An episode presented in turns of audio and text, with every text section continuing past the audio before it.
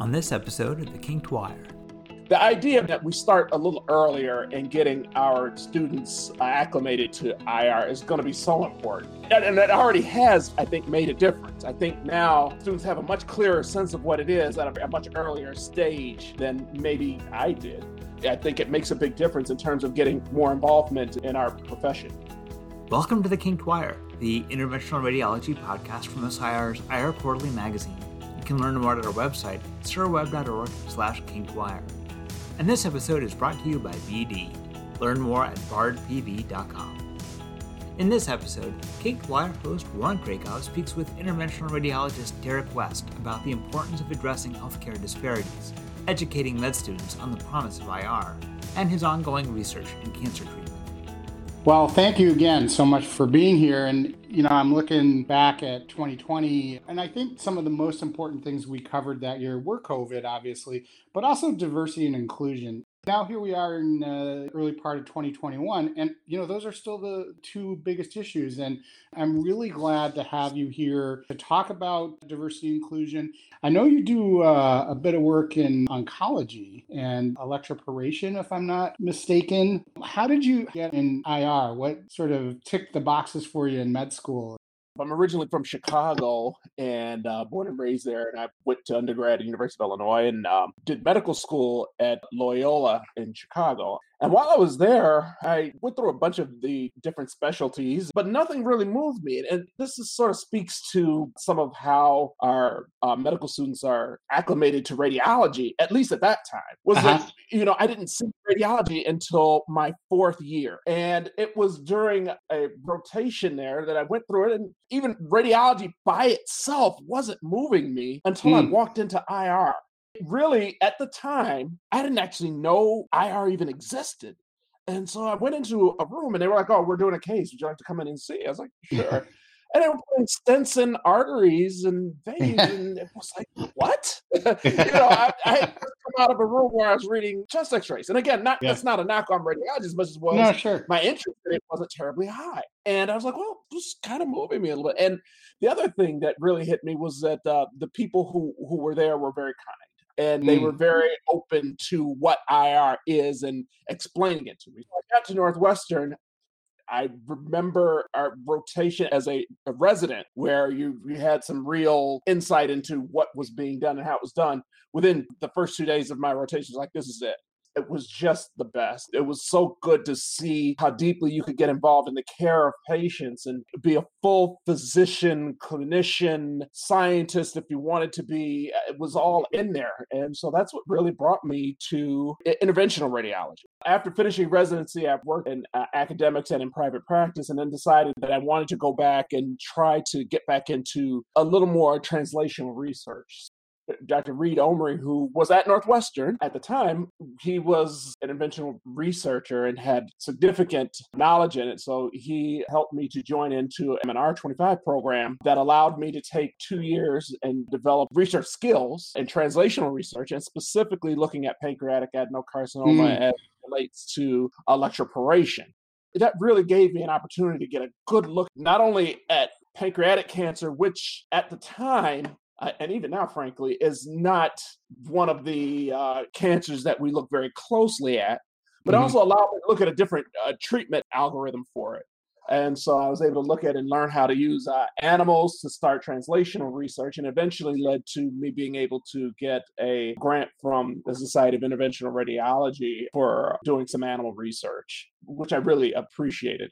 And so that's sort of how I got into electroporation and the benefits of electroporation and really looking being able to look at it beyond even in pancreatic cancer and looking at other ways of using it specifically for other types of cancers that we more commonly see such as liver cancers that we tend to treat more of. And then looking within the liver itself and looking at other things other than hcc being able to look at uh, other cancers as well that are in the liver that's an amazing journey. Some of that really resonates with me because I had a similar experience in medical school and I loved your description of walking into the room and you're like, wow, you know, I had that same kind of experience and, you know, maybe many of us have. I'd like to point out that I think IR, specifically SIR, is trying to change that the idea that we start a little earlier in getting our students uh, acclimated to IR is going to be so important. And, and that already has, I think, made a difference. I think now when you say IR, students have a much clearer sense of what it is at a much earlier stage than maybe I did. I think it makes a big difference in terms of getting more involvement in our profession. What I'm curious about in terms of sort of SIR getting the name out, the IR name yeah. out there, with respect to inclusion and diversity, it's been said by some that IR, you know, was a quote unquote old boys network or old boys club. Did you encounter barriers or anything? And what do you see happening now in society that I hope is different? Overall, we're a little bit behind the eight ball in terms of moving our diversity in healthcare forward in SIR. But to be fair about it, I don't think it's related necessarily to it being anything heavily based on an old boys network. It just okay. is what a lot of medicine was. And mm. some specialties moved a little faster in that than others. You know, for example, uh, when we talk about healthcare disparities, we're now getting towards things like that, getting more towards diversity and inclusion. There are the specialties that are about five to 10 years ahead. But mm-hmm. to say that they're five to 10 years ahead doesn't mean that they're that much further ahead of us. It just means that they started earlier. And also, I would argue that some of that is just related to what IR was versus where it's going. Okay. Or in other words, I think as more and more IRs are clinically oriented, or in other words, we are we're much more in the tumor boards, we're much more mm-hmm. in seeing our patients, we're much more in the primary focus of taking care of patients, even if it doesn't necessarily lead to an IR procedure, we're very attuned to things that maybe we weren't before. And I think that those are the things that kind of push us a little bit more to understanding the importance of DNI and healthcare disparity as it relates to interventional radiology in general. So, for example, I only bring this up in the context of looking at women's health, for example. If we look at women's health and OBGYN, how they've been able to pick up on different things that have led to disparities based on your age, based on your race, based on your how you define yourself uh, in gender.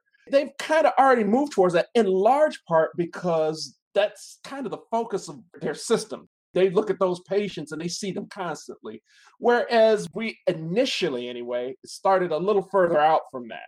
But as we move mm. forward on that, it becomes more and more apparent that if we want to be taken as full physicians, clinicians, taking care of patients, and not just people who just do procedures, we're obligated to know these things. And so I think mm. that's where the difference lies. That to me is an absolutely fascinating point, and it'd be fascinating to look at how that has played out. That we as a specialty had to become more clinical if we wanted to survive, and that a, a really awesome side effect of that is that we've become more inclusive. Um, Absolutely. Do you see this continuing for us? You said, you know, we're maybe five years behind, and, and I get the context in which you say that. You know, what about five years from now? What what do you see in that regard? We're already heading towards where I think it's going to be going, which is that just the knowledge base alone is going to change how we view ourselves in our practice. So it's going to open our eyes to things like who has access to procedures that we normally do. Again, case in point, when we look at dialysis patients that yep. we take care of, who has access to IR dialysis? You know, there are a lot of studies that are coming out now from the Society of Interventional Radiology, from interventionalists that point out that your access to an interventionalist is often limited by what part of the city you live in, or mm-hmm. if you live in the city at all. People who live in rural communities have a difficult time getting access to interventional radiologists. And again, this is not a fault of ours as much no. as it is this is something that we're going to have to address. And in the next five years, we're going to have to start looking at that. And we will start looking at that. I've already seen that happening. So a lot of interventionalists aren't really acclimated to this. And, and yeah. it's and it's not a knock on anyone. It's, this is what I'm saying when we're five to 10 years behind where others have moved it it's only because we're just now starting, but I think we're catching up pretty quickly on that. So when we look at things like HCC, which we're we're moving way ahead in, which is wonderful, but is everybody getting access to Y90? If you're mm-hmm. not a patient who has the means to have it paid for, you are limited to what you can get from an IR. Is that yeah. fair or right? You know, and those are the types of things that we're only just now starting to address, but in the next five years, we'll have a much stronger sense of what it is we need to do to make sure that we're caring for all of our patients. So, how can we make it so that everybody gets access to us?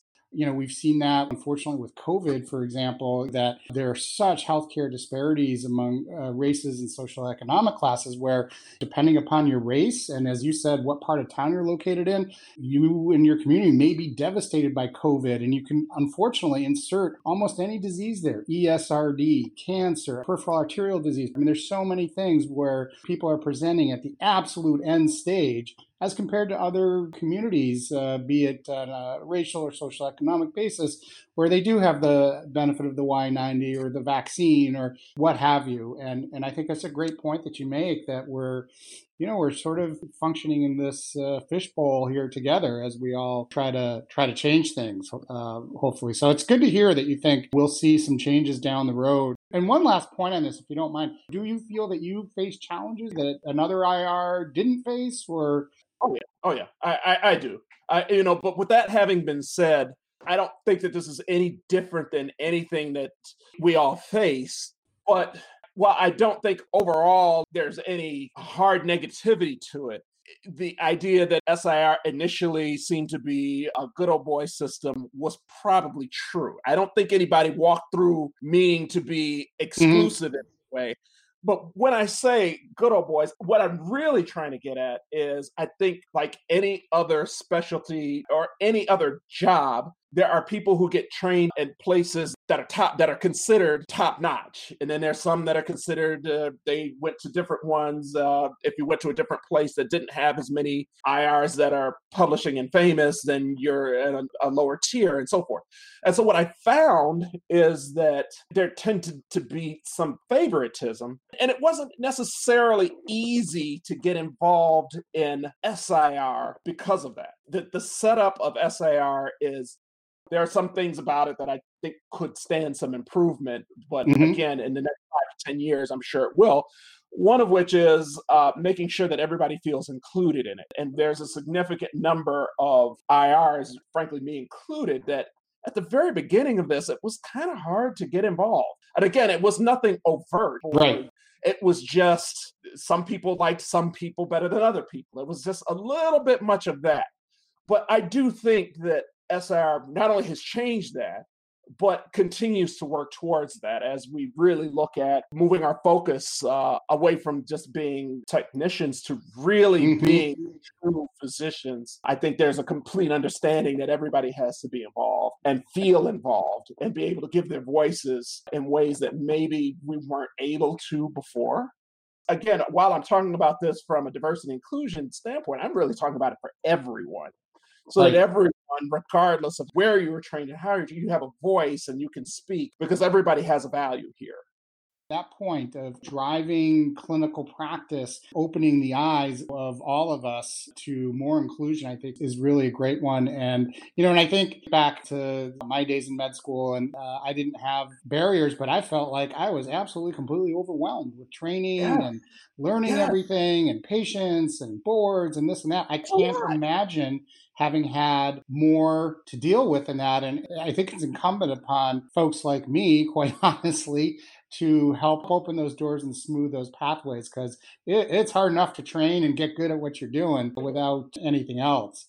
Getting back a little bit into your research work, how has that grown with the electroporation work, for example? I mean, I mean, you mentioned specifically Y90, you know, that folks may not have access to that. I know you mentioned animal studies, but are there any human trials or anything going on that are inclusive and so on? Sure. I got a second small grant that's looking at using electroporation with chemotherapy treatment for pancreatic adenocarcinoma. Part of the problem with pancreatic adenocarcinoma is that by the time you find it, people are already at a stage three point where surgery is not an option for them. Mm. The tumor has already invaded into the SMA uh, or the or into other parts that make it virtually impossible to operate. And the problem is also that the uptake of the chemotherapeutic agent is so hard to get into the tumors. The tumors themselves are very dense, and it's you know you can run a catheter into them and do injections. And, and actually now there are other procedures that may be available to increase the amount of pressure that you can put into a vessel that's feeding a tumor to get more to go in. But mm-hmm. unlike perhaps the HCCs where you can see very clearly where the artery is, and this is what makes Y90 and all of those work so well, is because you can get a catheter into them, inject in, and you can see the artery. You pump it in there, you know it's hitting the artery, and you're very happy with it. Mm. Pancreatic a little harder for that. So, what I have suggested is to increase the amount of tumor that we can destroy with electroporation for stage threes, with the ultimate goal of downstaging them to stage two if we can, because as mm. we know, from stage three to stage two is the difference between non surgical and surgical. And surgical is the best option for a lot of patients. Does this work a lot? No. But that's sort of our goal and the way we want to move it. But what this does is by using electroporation with a dose of chemotherapy, the electroporation does something to the pores of the cells. While you're electroporating, the sides of the cells open up and they allow the influx of things that are outside of the cell that you would normally not have been able to give. And so the idea is perhaps to increase the efficacy of the chemotherapeutic agent that you've given the patient by using electroporation. Now, electroporation, when you put the needles in, just adjacent to the you have it at a, at a rate where it destroys the tumors. But as you get further and further out from it, you have something called reversible electroporation, which right. means that the tumors don't die necessarily, but they do have an increased ability to uptake the chemotherapeutic agent that's there. The idea being that if you got something that's big enough that it's taken up the uh, celiac or the SMA, that perhaps you can hit enough of it to get it off of there and move the patient to at a bare minimum to increase the efficacy of these treatments and increase their lifespans but ultimately really to turn what is currently a deadly disease into something that perhaps we can make more chronic mm. uh, at, at, a bare minimum. If, even if we can't operate on them, we destroy the tumor in a way that makes it something that we can treat and follow them. That would be fantastic. It is such a devastating uh, diagnosis, unfortunately, for the reasons you Absolutely. mentioned. So, are you doing irreversible electroporation as well? So, I'm doing irreversible hmm, electroporation. Mm, you are. Okay. But okay. the idea behind the irreversible electroporation is to take advantage of the reversible part of it as well. I see. Okay. Right? So when I do this, I'm doing it into tumors that are in the pancreas and stage three patients. And if I am able to get them into the protocol, I can inject them with a chemotherapeutic agent at the time that I'm doing the electroporation. Because this is the other sort of thing with uh, electroporation, which is that it only works when it's on. Oh, so okay. It and as long as you're zipping, those pores open. But the minute you turn the zip off, if you're in the reversible zone, the tumors in the reversible zone close back up. Okay. So the idea is to take advantage of that. You have a catheter parked there as well, intraarterially delivering the I, chemo, or is it peripheral chemo? It's peripheral chemo, and that's a very good point because things have changed. When I was first doing this, I would just simply have the medical oncologist come in, and when it was time, when I'm ready to do the extraction, they would inject in the uh, chemotherapeutic agent. And it depended on the chemotherapeutic agent, I might add, because some of them had to be injected in a different way than others. But nonetheless, I wasn't necessarily one uh, responsible for that. Mm-hmm. Now, and I haven't combined these yet, but I do think that this is where it's going to head is that there are catheters that are available now where they have balloons on both ends of it and then the catheter that's within the balloons that you put next to the arteries that are feeding the tumor can pump at a higher rate so that yeah. it can give more in at that time and whether I'm the one that gives it or the oncologist gives it, right now, as these procedures go, either of us can do it. And so, mm-hmm. and, and, an ideal setting, that alone should help, by the way. But in an ideal setting, if I can do that with electroporation, we should get even more efficacy than we do with systemic. because part of the benefit of combining these two is that perhaps we don't need to give as much chemotherapeutic agent systemically because right. therein lies half of your problem. Although I will admit that I do think there is a role for systemic treatment even in stage three, because stage three, if you don't watch out, can go to stage four. Okay, so I see. Sure okay, so you want to keep it from metastasizing and, and so on. Wow absolutely fascinating. This is this is great. I I want to have you on weekly. At this point, you've got so much information to tell us, but really, uh, you know, a ton to think about, impacting. I think multiple ways in which we practice, and you know, really a lot to think about in terms of our specialty. So, thank you. I do want to leave you with one more question, though. Uh, a question we ask of all of our guests. If you weren't an interventional radiologist, what would you do, or what would you be, and why? That's an interesting one. Off the top of my head, I actually not sure. The truth is, as as I sort of stated before, I lucked up on IR. Yeah, I, I really did because IR hit me so well that it shifted my focus away from worrying about trying to find anything to how do I get into that. I, I did like surgery. I okay. I really enjoyed uh, surgery and all the different facets of surgery. So it might have been something in that transplant surgery I thought was mm. a lot of mm. fun.